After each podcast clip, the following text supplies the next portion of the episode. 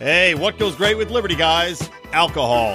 But what's second best? Coffee. You nailed it. We got a brand new Morning Roar line of coffee through Anarco Coffee, which you can find at lionsofliberty.com forward slash coffee. But even better, if you're a Pride member at the $10 level or up, you get 15% off every order. That's on top of all the other great content you get Conspiracy Corners, Degenerate Gamblers, Do Nothing Man episodes.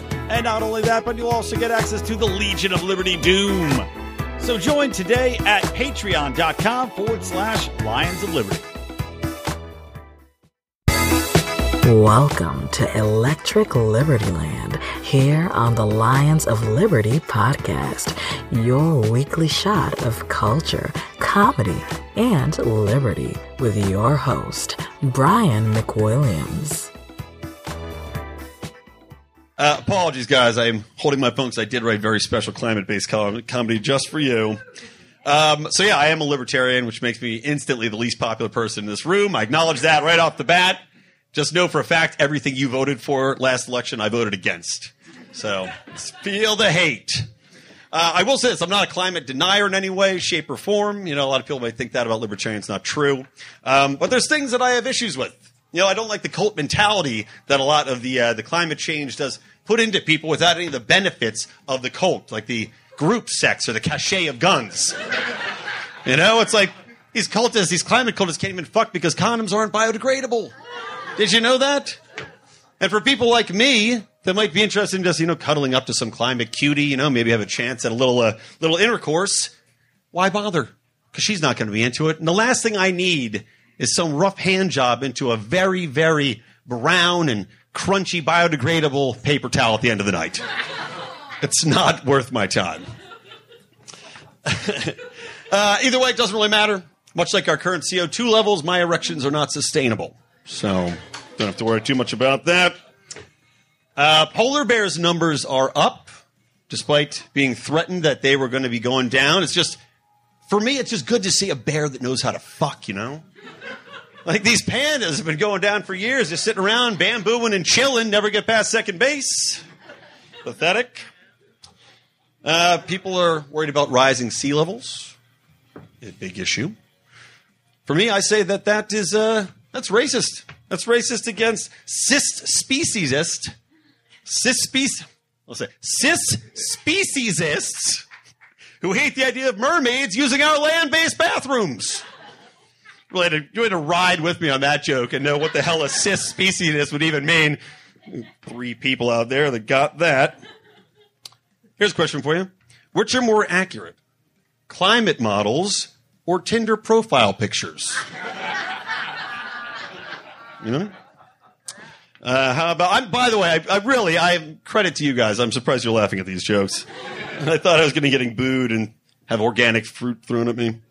Uh, climate scientists and ISIS have a lot in common. Anytime something goes wrong, they always rush to claim it.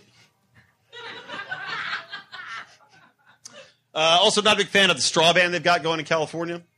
That's one where, uh, you know, never to mention that it's based off like a sixth grader's paper, the whole stats thing. I don't need to get into that until we get into our discussion. But the biggest problem I have is I'm so sick of every one of my bills being covered in cocaine and blood.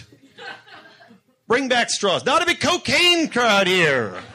All right. Just save that for the closer. All right. Uh, I like uh, AOC's uh, Alexandria Ocasio Cortez. She's got the uh, the Green New Deal coming out. Which you know, there might be some things you like, there might be some things you don't like, but attacking America's hamburgers, that's going to start you a civil war. Guaranteed. You want to see this nation turn against each other? You're going to have an army of artery clogged fatties going against iron deficient vegans in a very, you know, a battle of very short bursts of activity. No going upstairs allowed. No steep inclines, really no uh, bunker hill. No one can get up the hill. Toby, I could barely see him get across the parking lot trying to get out of his Prius earlier. Just celery not to plug. Anyway, moving on. Uh, last joke. I'm going to end on this. I go fast and hard. Prodigy's lead singer, Keith Flint, died today. Yeah, rest in peace. But the good news is, that's already a win for you environmentalists, right? Climate nuts one, fire starters zero. Mm, Guess you got to know Prodigy is. Should have saved that one for the middle. All right, guys. Thanks a lot, of Brian McWilliams. Hey, everybody. Welcome to Electric Liberty Land, episode number 120. I mean, you can find all the show notes at lionsofliberty.com forward slash ELL120. Now, that was a uh, impromptu comedy set. You know, I wrote some jokes especially for a podcast I was on for the guest today, podcast and live show called Up Close and Political. So, wanted to give you a little taste of that before I bring him in. By the way, happy tax day. What was your favorite tax that the government uses your money for? Is it wars? Is it education? Otherwise known as indoctrination? All I know is it's still theft. Yeah, now without further ado, my guest. All right. So, as mentioned, I do have a special guest today. He is uh, a guy I've known for a while in the comedy scene. Uh, I'm very fond of him, and he's got his own podcast and also live show that I was on. He was gracious enough to uh, to have me on that. It is the one and the only Toby Morashianu.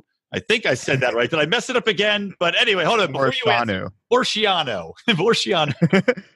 it's like the name is one of a kind, if nothing else. it really is. But you know, so the, the show you had me on was up close and political.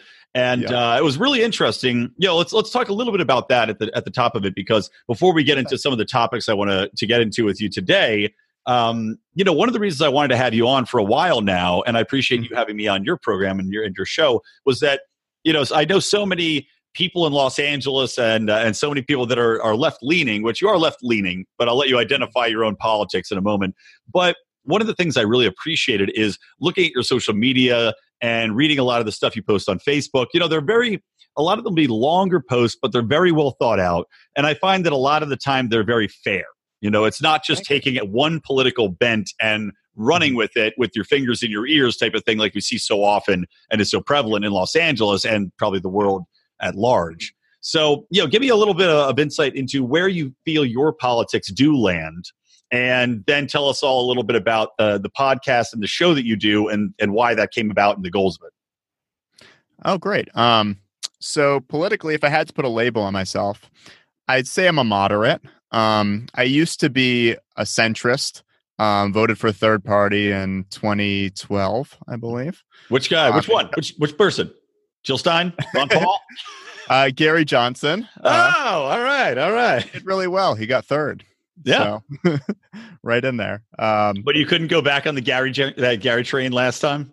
No, so he burned I once. Mean, so now I'm more center left. Like I used to be like oh, I'm a centrist, you know, mm. moderate, and now like I do find Trump to just be uh appallingly stupid.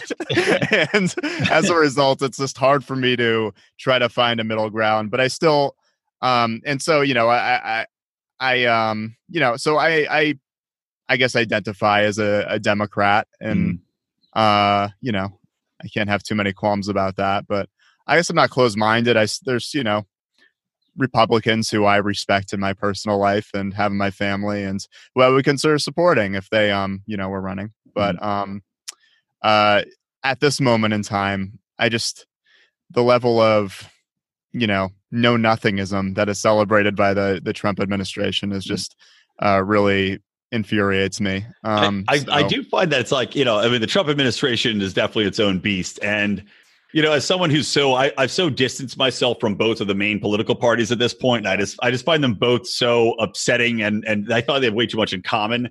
I now am at the point where I essentially just laugh, and I've been I'm greatly enjoying everything that the Trump administration does from an ironic perspective. But mm-hmm. you know, it seems like on both sides of the aisle, you know, Trump eh, he'll make these grand pronouncements that we know are based in nothing nothing having to do with reality. And he is often cited as being a liar, which is definitely true, without a doubt, is mm-hmm. true. But I always laugh because, you know, at what point did we actually believe the presidents ever told us the truth?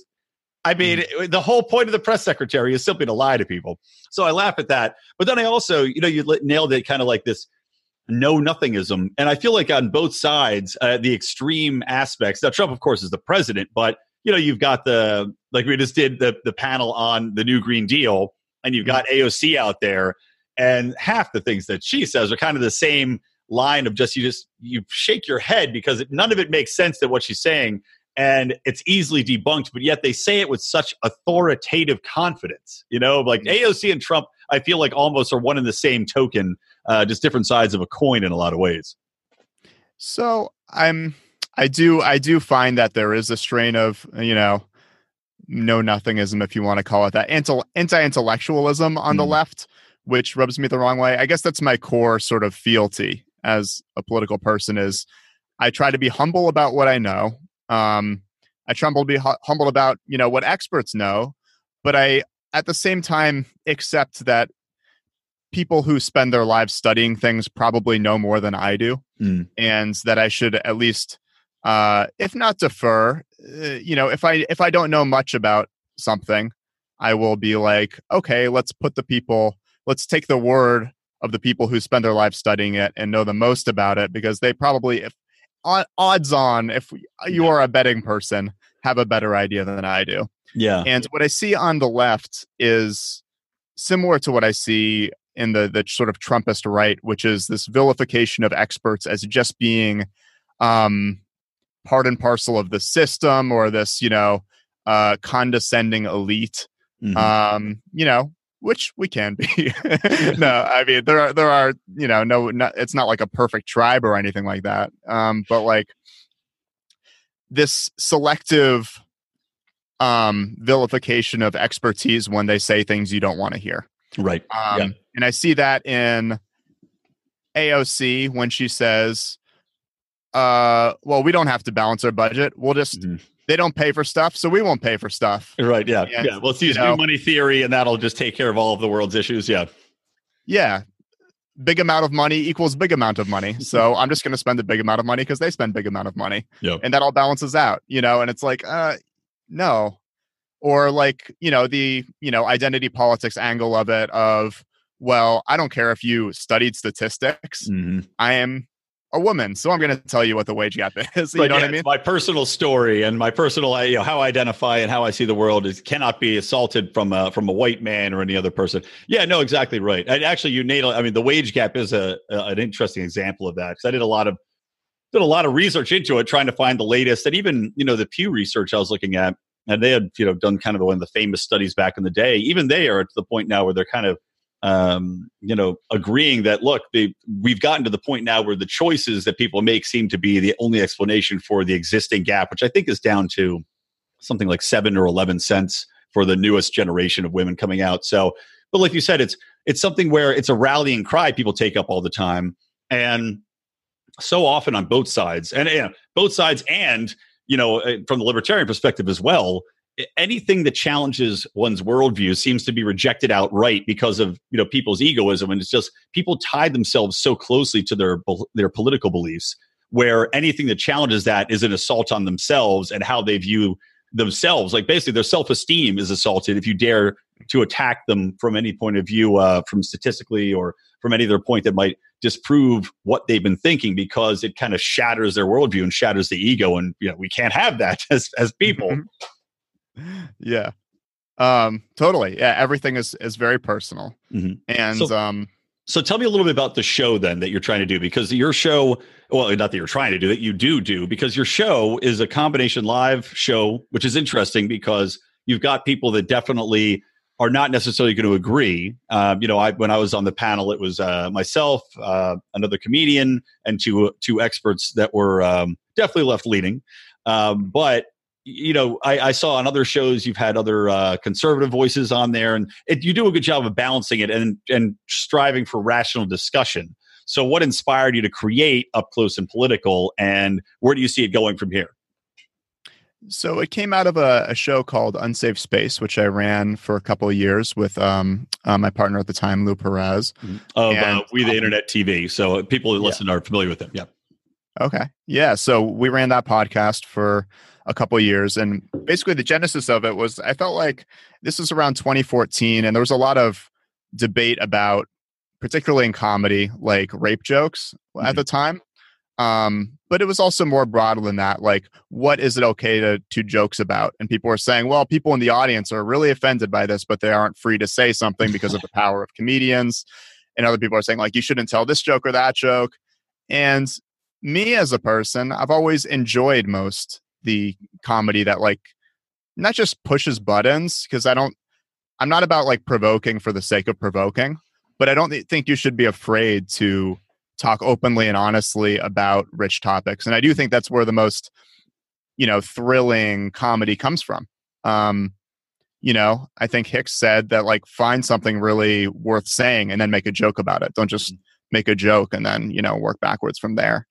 Um, and so what I, what I wanted to do was basically create an environment where I'm like, hey, you know, anyone can go up. You can say whatever you want, but you also be held to account. Like, you know, in this free speech vein, you have free speech, but I'm also going to give a, a platform for the audience to weigh in. Yeah. And uh and I'm going to invite people who are actually experts to who know what they're talking about, who can like, you know, so it isn't just like a comedian versus a random audience member. We actually have, you know, some real information coming in and stuff like that. Um and you know i just wanted to also just create discussions i really wanted to see and really wanted to be a part of. And um and yeah so it's been really interesting.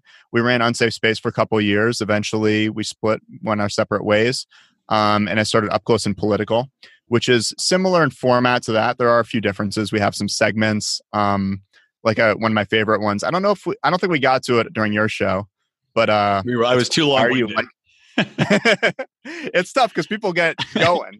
yeah, well, yeah, exactly. Well, I mean, like I said, I, I, I think I said it like three times. I felt bad because I just kept, I was like getting into it with people over and over again. Now, granted, I was like the voice of dissent, I guess, of the group, so uh, to be expected. But, but it was, it was still fun. Also, yeah, and there's also an element, and I think you got to play this role when you were here a little bit, but uh, a conservative or a libertarian is enough of a rarity in, in Los Angeles, at least an open one, that's often people like and the audience will be like, I just want to ask this to a person yeah. who's not yeah. like who's not liberal. Like, what do you think about this? Like, how do you justify that or yeah. whatnot? And I, de- yeah, there were um, definitely um, a couple of those in the Q and A portion, and they were. I mean, it was fun. I was, you know, the guy came up to me after the show and was like, "Was that okay?" And I was like, "Of course, yeah. I'm, I'm happy to happy to answer anything, man. You know, this is what it's for." So, yeah, it's great.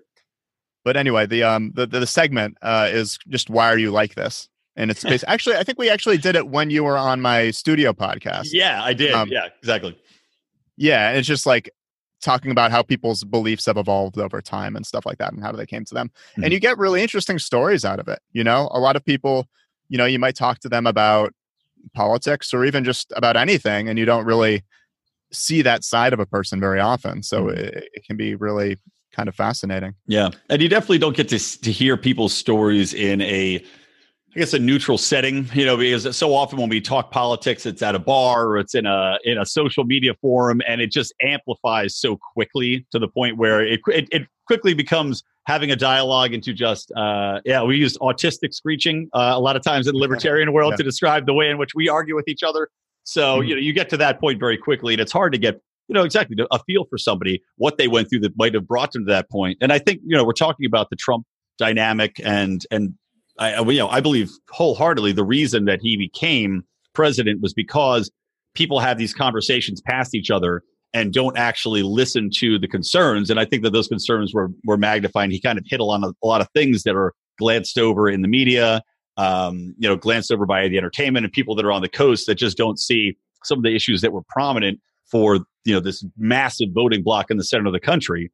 And if they ever dared to bring up some of these issues like immigration or like um, you know the uh, the different workers and how they might feel uh, to I mean even something as simple as you know a concept that's been around forever but the advancing of colored peoples uh, as opposed to giving everybody an equal shot at a job let's say when you are that mass middle America which is predominantly white you can't talk about these things openly because you immediately get shot down or labeled with the the racist term whereas you know they're not it, those concerns aren't going away they're just getting buried deeper and now they're coming out with the evidence of Trump becoming president for having the gall to address them.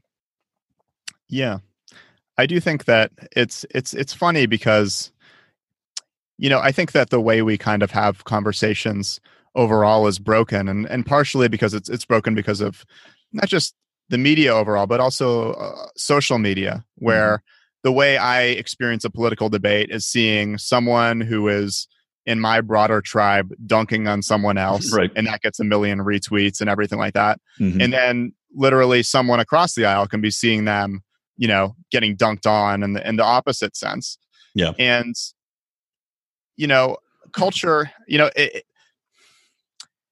you know, it, tribalism is obviously a thing that sort of humans naturally gravitate towards, but I think it sort of gets um, thrown into overdrive by these, you know, artificial uh, networks of people and, and, and even strangers who we see populating our newsfeed. It, it gives you the sense that people like me, you know, don't like these people, Mhm. and you know, uh, and you're just going to be exposed to a thousand ways that you're part of the right group and they're part of the wrong group mm-hmm. and here's ways when your group is being treated unfairly. And the, the paradox is that we have more conversations you know people say like oh they're not exposed to the talking points or they're not exposed to the conversations. But we do have a lot i would i would say an absolute turns probably more political conversation than maybe at any point in history. Yeah, I and agree I you. do think that people broadly see some of the arguments and things like that of the other side. And they've even done experiments where they interject like contrary points of view into people's Twitter feeds. And it Mhm. it actually just makes people more polarized Right. Yeah. because you know your instinct when you see an argument you disagree with is just to come up with um counter arguments for that. Like, you know, it's motivated reasoning. Yeah. Precisely. And so one, one of the reasons I really wanted to have my show is I feel like we we are we're so good at saying that we need to have a conversation. We haven't really figured out a great way to wrap it up Right. or to have it and have it lead to a productive way. And I think that being face to face and seeing each other's humanity is a, a at- at the very least a helpful step in that Without a because I doubt. really uh, the core of of of being able to communicate with respect is having empathy for the other person is is caring about people and being willing to to play not just to your audience um online or or, or you know or get defensive but to like try to find you know some sort of common ground No, I like your comments there. You know, Ray, rambling is what all you know, it's what the show's about. So don't worry about rambling on. But um, you know, you'd said something, and I agree with this: is that we are having far more political discourse now, I think, than ever before because of social media. But at the same time, I worry that, and I think you share a little bit of this. You know, we're talking about the value of communicating face to face and having a dialogue that's very respectful uh, as you're achieving with your show. But I feel like because of social media, people are less likely to have those interactions, and people are spending so much more time on social media, on Mhm. politics and talking, rather than you know before you you know, people would actually walk around their neighborhoods and talk to each other and, uh, you know, might talk about a movie or something else. And now, you know, like the water cooler at work, right? That would be, you know, we're both uh, comedians. You've written uh, for, for television shows, including Bill Maher. So, you know, when we talk about culture, people used to go to the water cooler and they talk about friends or what they saw on TV or the movie. And now I feel like that is dominated by politics because people, all they see on their social media feeds is politics. And even the entertainment, the broader entertainment spectrum is now so politically tinged that it's hard to watch a television show or a movie that doesn't have some infusion. Like even Deadpool 2 had anti Trump rhetoric embedded within it. And you're like, come on, man. I'm just here to, I just want to see a guy curse and kill people. I don't need to be lectured at. So I hmm. worry that it's gotten to the point where it's like almost unavoidable. And that's separating us more as people because you're not getting to see the you know the other side of people. You're not getting to respect people as who they are, what they offer, how nice they are, and how they interact with you. You might just key in on now the politics because that is at the forefront of all the conversations that we have. I, you know, uh, well, one thing I, I'm not sure of is like, I like I'm in not just like a you know a liberal bubble or whatever like that, but also a bubble of people who care about these things. Um, and you know, I still do comedy shows, right? And when I go on stage, if I talk about something which everyone on my newsfeed is talking about, a lot of the time, no one has fucking heard of it. So that's that's a good reality check, actually. Like I was, that uh, I fucking was, fire uh, starter joke I made at your show that nobody knew what the hell I was talking about. When the prodigy, you hear a prodigy died, and everybody was like, "What?" That's just because we're old. you might be right. but yeah, I think like I was working with a, a friend of mine who we were working together, and to be fair, it was in uh, Ontario. But he made like a Jussie Smollett joke, and no Mm. one knew who the fuck Jussie Smollett was. You know, I, that's I'm a little surprised. I thought that would be such a crazy story that even up in Canada they'd be shaking their heads and be like, "Oh, you Americans," you know. yeah, That's probably No. a terrible Canadian accent. I don't know why I was, I was like doing a half. half regular Canadian and a half kind of uh, Montreal. It was like half French and just half dumb sounding. But yeah. the Jussie Smollett thing was crazy, by the way. I don't know. I, we don't need to get off on a big tangent on that because we haven't even gotten into the main topic here, which is I want to, you know, I want to talk about Julian Assange and uh because we are talking about free speech already as comedians. But yeah, that Jussie Smollett thing was fucking nuts, man. I still, I mean, I get trying to give celebrities a little bit more leeway. I mean, God knows Lindsay Lohan's been in jail and out in 24 hours 17 times, but to, you know, to have this kind of con job to be perpetrated on the American people and play into, I guess, you know, the problem to me, which really got, got to most pissed off was just that it's playing into the mainstream media's kind of narrative about Trump supporters and that everybody was just so willing to believe it and run with it before anything was confirmed. And then he just walks away and never admits now, granted, we don't have any evidence because the case is closed, but never admits any wrongdoing and still insists that he was accosted by these men that put a noose around his neck when we've got the two Nigerian guys like on camera buying the noose and like they basically confessed. It's just, it's mind boggling to me. Yeah. I mean, it's really disappointing to me. I mean, uh, for a number of reasons. One is that he would do it is yeah. like really beyond the pale. Um, and you know, it was interesting to see people's reaction when it first came out when like it's like, oh, this is horrible. But then like I was seeing people in my newsfeed being like, how dare this news site say it's an alleged hate crime? Uh, you know, yeah, yeah. need to believe him, you know, like how dare they? And then like and a lot of the details from the beginning didn't really add up. Just, it, yeah, exactly. Right. You just it was just so odd, and you're just like, okay, you were what in the subway, and it was freezing, and two guys in it in in the notoriously white power Chicago are coming up in the middle of the street and throw it. It's just it was so over the top ridiculous. And recognizing you from Empire, and like the most ridiculous know. aspect of all. yeah, I mean, but at the same time, like I think uh, you know, it's partially it's a reaction to you know, after all these mass shootings, there's some, yeah. you know, wackadoos who are like, oh, it's a false flag. Yeah. And you want to say it's fringe, but that's a large percentage of people now who are like just straight up believe that Sandy Hook didn't happen yeah. and then going out and harassing people because of it, which yeah. is like horrifying. And so you, you know, you never want to believe something like that could be faked or, you know, made up, but, you know, people do. And one thing I one thing I just, you know, keep in mind is that no matter what tribe you are in, people there's some people who are just fucking crazy, man. You know, they're crazy enough to commit crimes and they're crazy enough to make them up. And yeah. you know, um well, I think the issue with that now is that more than you know, like you said, you're crazy. There's people on both sides that are crazy enough to commit the crimes on both sides, make them up, and you know, especially it comes down to again the media coverage and the social media coverage is that these incidents, which maybe in the past, I don't know, maybe there's happening more. I mean, I know mass shootings definitely are up. That's a fact. Mm-hmm. But I also blame to a large extent social media for that and media coverage for that because it's giving these people a platform. And and this will kind of segue into our freedom of speech conversation. Um, right after I take this commercial break. We don't rise to the level of our expectations, we fall to the level of our training. Those epic words from Archilochus can sum up your ability to succeed or fail in business. I want to recommend Conversation Mat Time to our listeners as a way to hone your one on one conversation skills in a role playing session that can help take you to the next level. During 25 minute sessions, you'll work through the best way to approach that raise, that interview, or that relationship with a practice professional that will provide the confidence and experience you need to get paid what you're worth or take that interpersonal risk you've never been able to conquer. Just like in jiu-jitsu, the difference between a novice and a black belt is mat time. Train to win. Visit conversationmattime.com and take advantage of a free 15 minute consultation just for listeners of this show.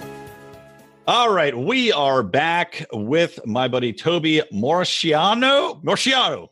We're getting there. I'm, I'm so close, man. It's give it, give it to me again. Uh, Toby Muresianu. Muresianu. There it is. Toby Muresianu, comedian, uh, purveyor of dialogue on the Up Close and Personal podcast and live show you can see here.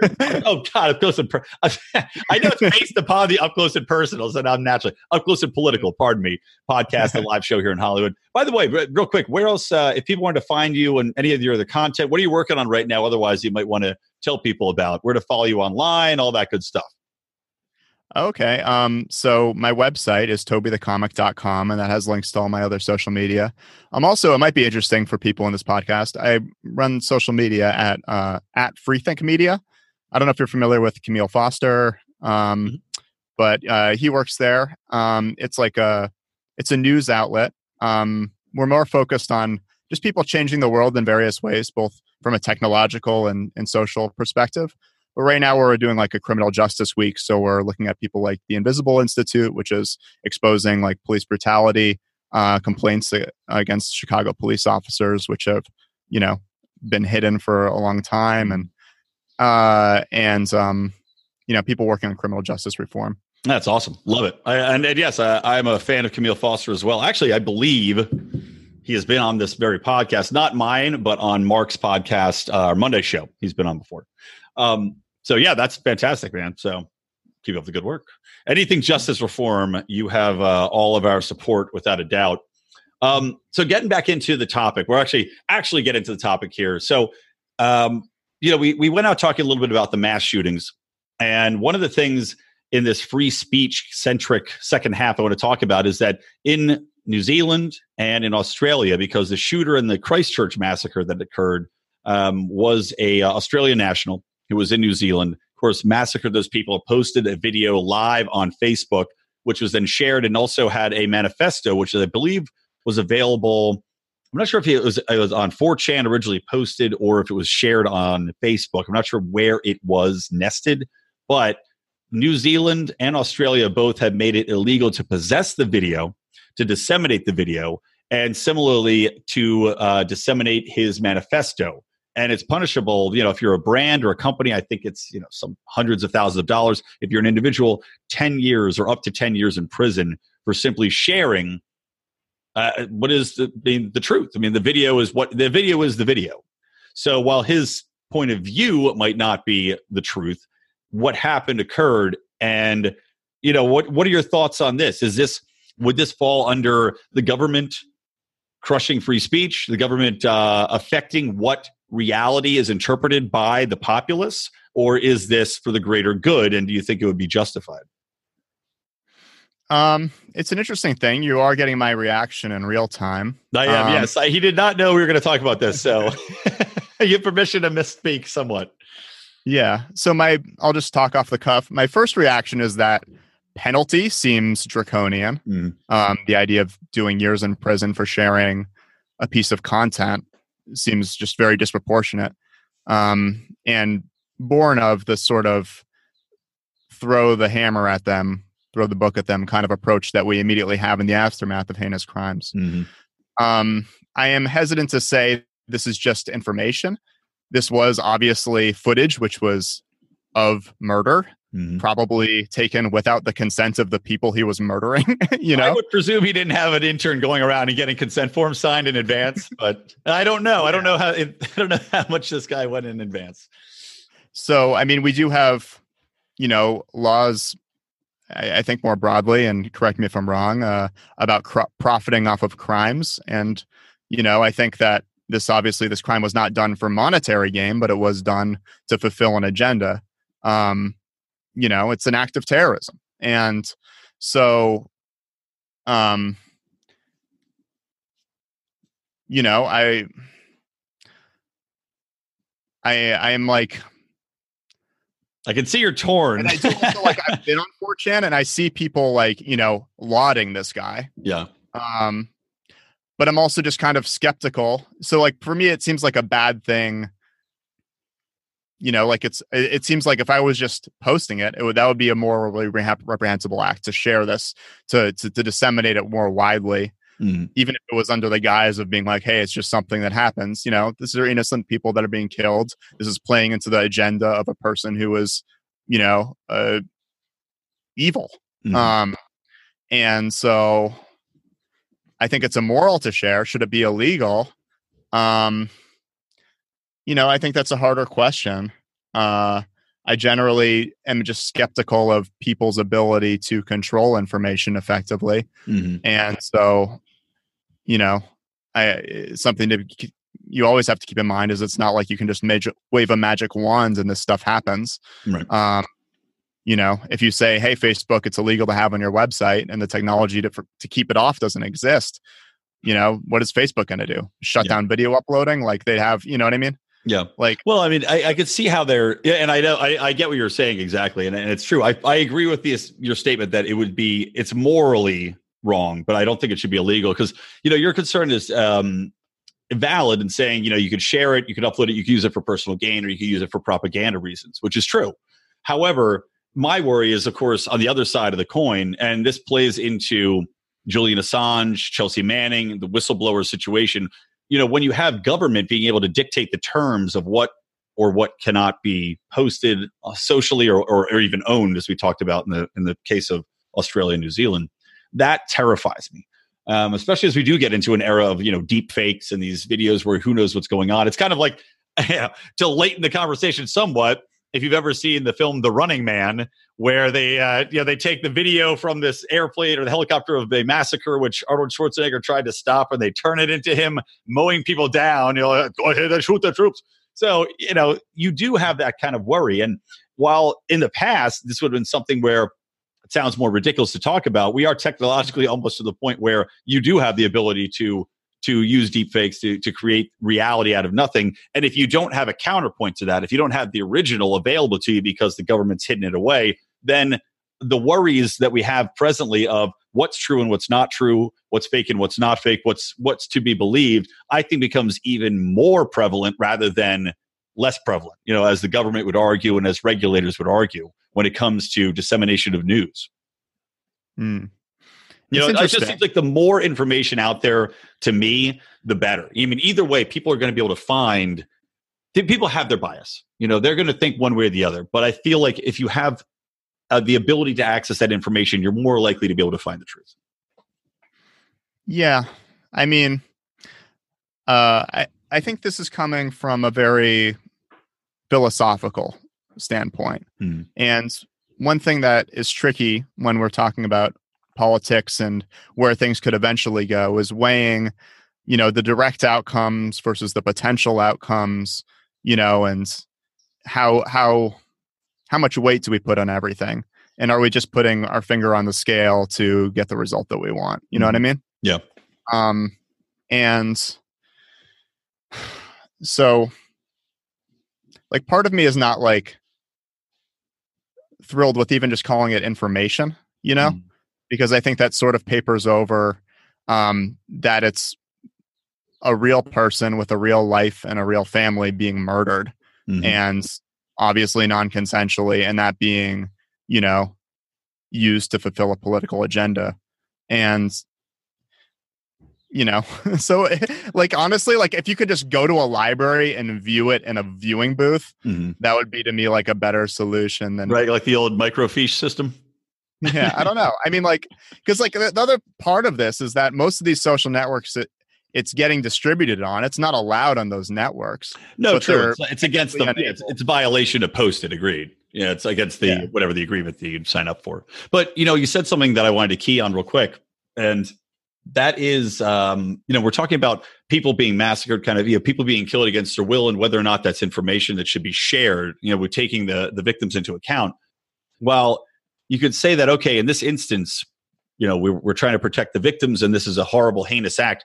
This ties in well with the Julian Assange, Chelsea Manning instance, because if the government's the one deciding, ah, we have to protect these victims, we have to protect the these people being massacred, and whatever else, you know, what if what if it turns out to be people that are being massacred in a war state or in a situation where the government's at fault? Then they're protecting us, right, for the greater good to make sure that they're protecting these victims. But when they can define those terms, when they have that license to to operate in that manner, then you do have a situation where I worry that they're going to hide war crimes, that they're going to hide atrocities committed on behalf of the government, behind, on behalf of the American people, for the greater good of protecting us from ourselves and protecting us from that information. And we might never know the truth without mm-hmm. whistleblowers. And it was a scene they're attacking, you know, they're going after Chelsea Manning, they're going after Julian Assange. So we're already seeing it kind of play out, which is why this emphasizes my worry when I see these kind of things happening. Well, I think these are uh, there's some differences between these scenarios. For one, I mean, without obviously, yeah, yeah. I mean, like with the uh, WikiLeaks, and I have sort of a nuanced opinion on it, but um, lay it out. so that's what you're here for. Well, to me, it's the tricky thing is like you know we, we always want to appeal to these principles like information or information should be free but then like you know you weigh that against privacy right? Which is another libertarian principle right? Mm-hmm. so if i have the ability to you know do what i want and be left to alone if i choose to take a government job and then you know julian assange even though i'm not involved in any crimes leaks my personal information and suddenly I'm exposed, you know, if I'm in a, a state like Iraq to attacks or, you know, have to flee my home and stuff like that. Mm-hmm. It's just a violation of privacy. Um, and it's not responsible journalism. J- responsible journalism would disseminate the information which is pure which is relevant to the public interest while redacting information which is not um, and preserving privacy of people who deserve to have their privacy protected. Mm-hmm. Um, and so you know, I think WikiLeaks by releasing the footage of of that those war crimes committed by Americans certainly did a good thing. But I do think that Julian Assange um, also did immoral things and leaking the identities of people who were involved in sensitive activities, but which who are not criminals. Right. Um, and they did say that nobody, you know, there that was a one of the points that they were making after the initial dump. They say it, it risked the lives of people that were abroad, which is a viable point. I understand that point, although nobody nobody ever actually was affected by it. So that it, while it while it might have been immoral, um, there were no nobody got killed. There was there was no real fallout for the people that were in the field that could have been affected. But they did make that point, and and it could have understandably when you're releasing that volume of information, without a doubt, it could have been something in there that somebody could key on and uh, it could have endangered people's lives. I do agree with you there. Mm-hmm. Yeah. Um, as far as the greater, you know, you know, unmasking these war crimes, though, that is something where, I mean, and even the Obama administration did admit that they could not make a enough of a differentiation between WikiLeaks and what they had done and a, a traditional news organization, and that's why Obama never really uh, went after him. That's why he commuted, you know, uh, the sentence for Chelsea Manning as well.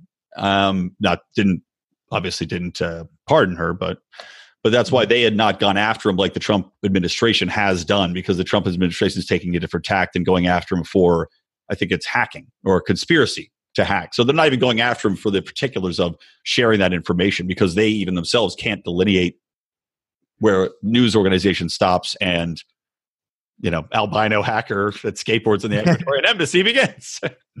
Yeah. So it's a little tricky, but uh, but let me ask this though: Does it does it set up a dangerous precedent? And is do you do you view it as an attack on the freedom of the press? Do you view it as an attack on free speech? What they've done with Chelsea Manning, you know, what they've done with Julian Assange. Where do you fall on this? So um, I'm not as intimately familiar with these cases. Uh, truth be told, um, with Assange, uh, I think that as someone who has sublet to people who are shitty, I can empathize with the Ecuadorian position. You know, right. I get it. You're not taking care of your pets. You don't shower enough. Like this is speaking to my core experience. yeah. Um, and also, uh, no problem with them leaking that information about his hygiene. not true. Hey, quid pro quo.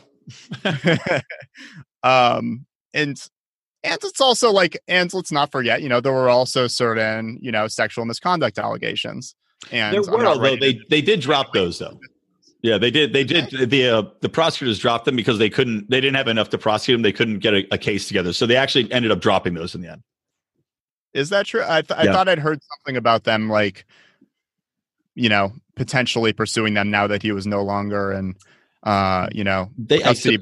I, this is like stuff that have you know, I, I see a headline and I'm I'm not sure. I can't say. Yeah, I I haven't heard anything new. I wouldn't be surprised if they did try to uh, to bring that up again now, considering the circumstances. But at the time, I know if this is a few years ago now, Uh, yeah, there were like two sexual assault allegations or something like that. They had, they had dropped them because there wasn't enough evidence.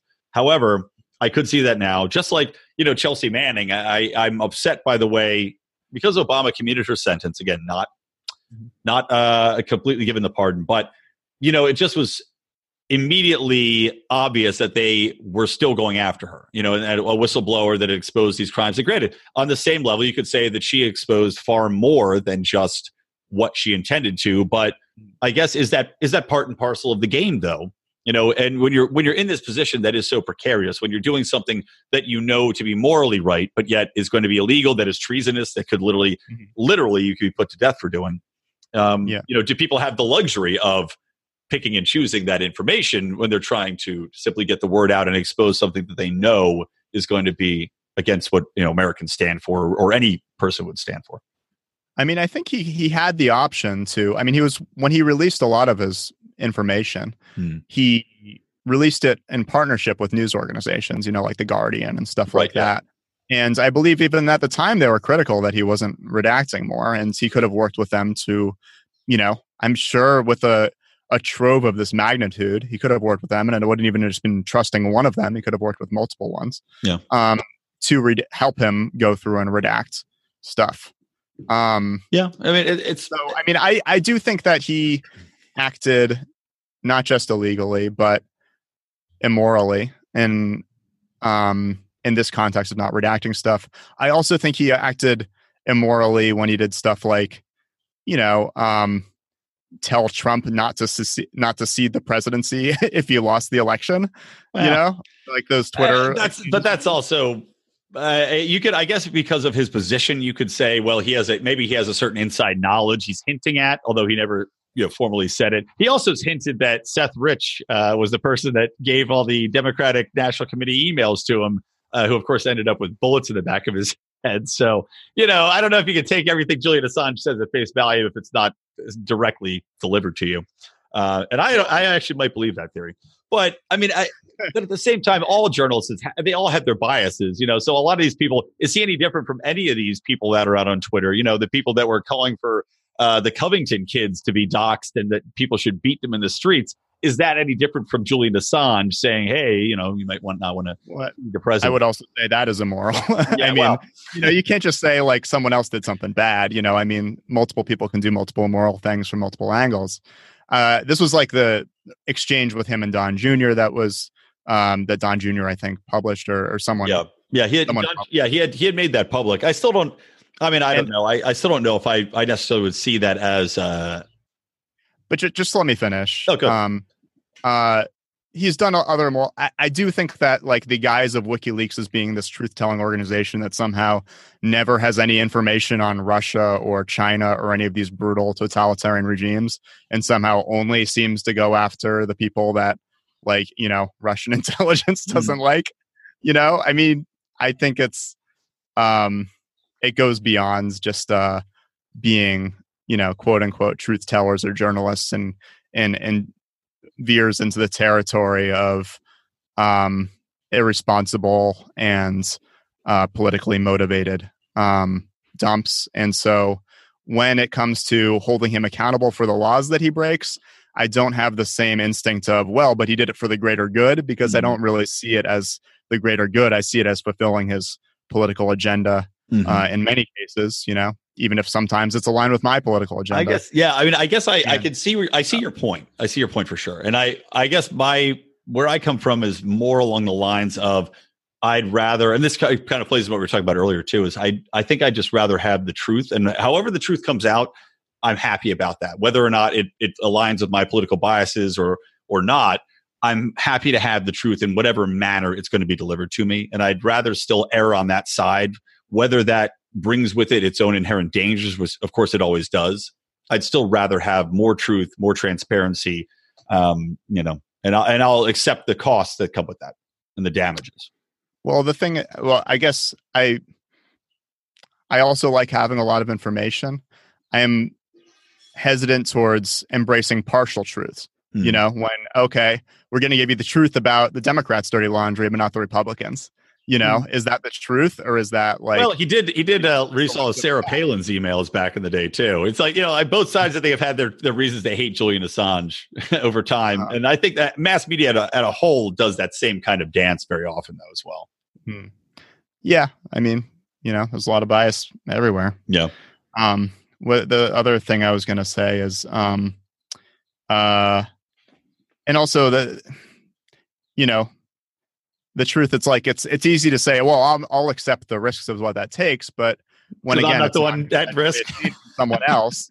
You know, they're the people who are paying the price. Yeah. and I mean, you talk about deep fakes, and that goes along with like, you know, with like hacked nudes, for example. Do I have the right to know what Scarlett Johansson's ass looks like? It is the truth. I believe her nickname for her ass is the truth. Actually, Empirically. I believe it. no, that's true. I, and I, there's enough content I think both of us have put out where if anybody wanted to make a deep fake of me saying the most atrocious things, even the ones I didn't say, it'd be very simple to do. Um, you know, one thing. that- Let's so let's let's wrap it up on. Uh, I was going to talk about the Pulitzers, but we've talked too long. Um, Mhm. So instead, there was one topic I sent through the to you that I, I hope you get a chance to look at, and I was just reading about it today. But you know, there's this anti-Israel or, or boycott. What's the middle one? Boycott, uh, divest, divest. Yeah, and sanction Israel, right? And this is um, by Palestinian, basically Palestinian activists that are looking to non-violently protest the situation in Gaza and, and the West Bank. And I was really appalled to see a story because I see there's a lot of states, number one, that are saying that it is illegal to boycott uh, Israel in this manner, which I, I just uh, it makes no sense to me. And then also now we're seeing the United States say that a man who is at the head of this this movement to uh, the Israel BDS movement, he is no longer allowed to come in the country, uh, despite Yeah. the fact that he's in good standing. He was, you know, like a, supposed to speak at Harvard. So, what are your thoughts on this? Is this too far? What's that? He had valid travel papers. Right. You know? Yeah. I mean, is this is this literally our government trying to uh, arrest free speech in the name of protecting an ally who, you know, a lot of people are very split on Israel. I, you know, I, even I myself am very split on Israel I, in the way that I, I think about the the people versus the actions of the state there. So, I mean, where do you fall on this? Is this again beyond the pale, as you said earlier, or is this something where you could see it being a useful tool in the right circumstances? Um, what the BDS movement or the Uh, No, no, the, the arresting the man. Well, both. Give it. Give me. Oh, give me your I take don't on think they arrested him. I think they blocked him from entry. Yeah, Which correct. Well, I was just saying arresting uh, free speech. I was saying in a broader Yeah. sense.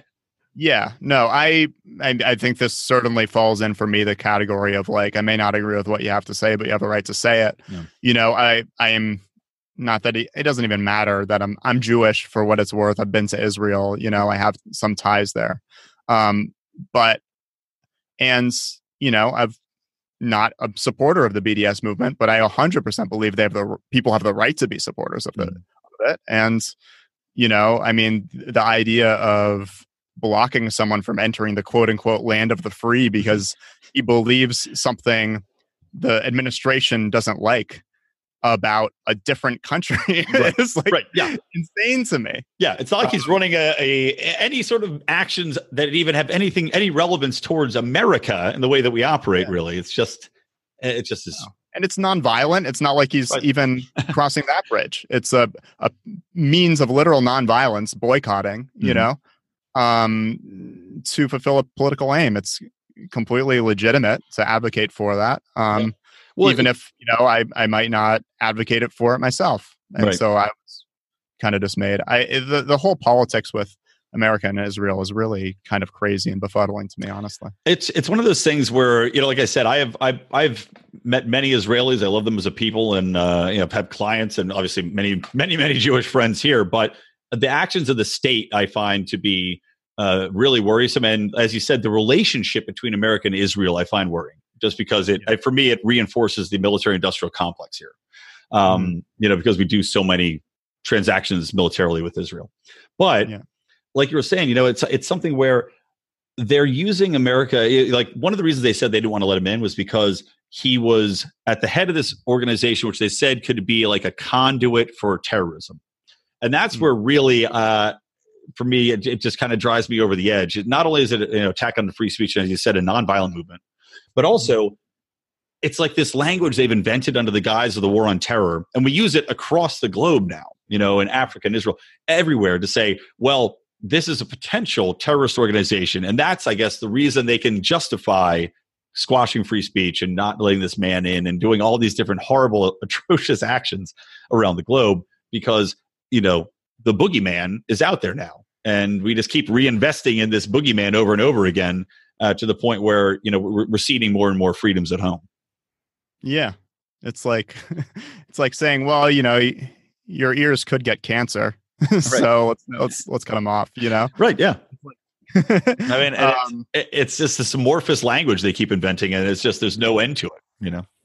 Yeah, and I, I think, and I have friends who have, you know, been active in organizations like uh, CAIR, for example, mm-hmm. the Council for American Islamic Relations, mm-hmm. and you know, just doing charity stuff, comedy shows, like community events, totally normal stuff. But there's conspiracy theories on the internet. Oh, you know, because well, the head of CAIR knows this person who's bad because they said this thing about Farrakhan, you know? Yeah. So it becomes this game of hopscotch where if we can connect you to someone who we've decided we don't like, then we don't like you. Right. Then you're dangerous. And then your organization is dangerous. Right. It's like Kevin Bacon, but you know, with people who aren't allowed to eat bacon. Exactly, man. No, exactly right. All right. Well, I would I would uh, wrap it up here. We've talked a good a good hour. I appreciate it. It's always it's honestly I, am really glad. It's been too long since I uh, you know I wanted to have you on for a very long time. So I'm glad we finally got you on. And um, where you know you already told people they can find you at uh, freethinkmedia.com. Do you want to give them your Twitter so they can follow you on Twitter as well? Yeah, it's at Toby, however you pronounce my last name. uh, Toby, I'll spell it out for you. yeah, yeah, exactly. S I A N U. I know I got to get a stage name or something. and I'll also I'll link to it in the show notes page, guys, which you can find at lionsofliberty.com forward slash ELL120. So I'll put uh, Free Think Media there. I'll put your website and I'll put your Twitter feed. So people can just click to there. It's everything. It's the buffet of Toby. And uh, you can you can all come have a bite. So great having you on, man. Thank you so much. And uh, yeah, keep going with uh, up close and political. Keep going with everything you're working on. You are one of the uh, the good minds, I will say, both comedically and politically, and always a wonderful conversation. All right, take care. My pleasure. Thank you so much for having me. So that will wrap it up for this episode. A big thanks again to Toby Muresianu. And as mentioned, I will link to all of his content at the show notes, lionsofliberty.com forward slash ELL120. Uh, you know, I was just joking uh, at the end of the program after I stopped recording with him that I swear every time I have someone on that's not strictly libertarian, I get all sorts of shit from you guys. So knock it off. Learn how to have a conversation.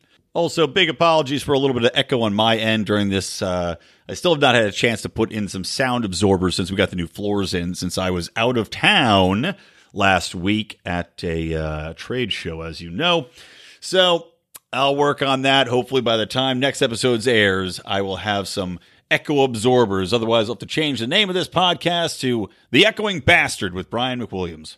Might be a little bit more appropriate, anyhow. All right, guys, that's going to do it. From me, Brian McWilliams, from the Lions of Liberty, from Electric Liberty Land. Always stay plugged into Liberty.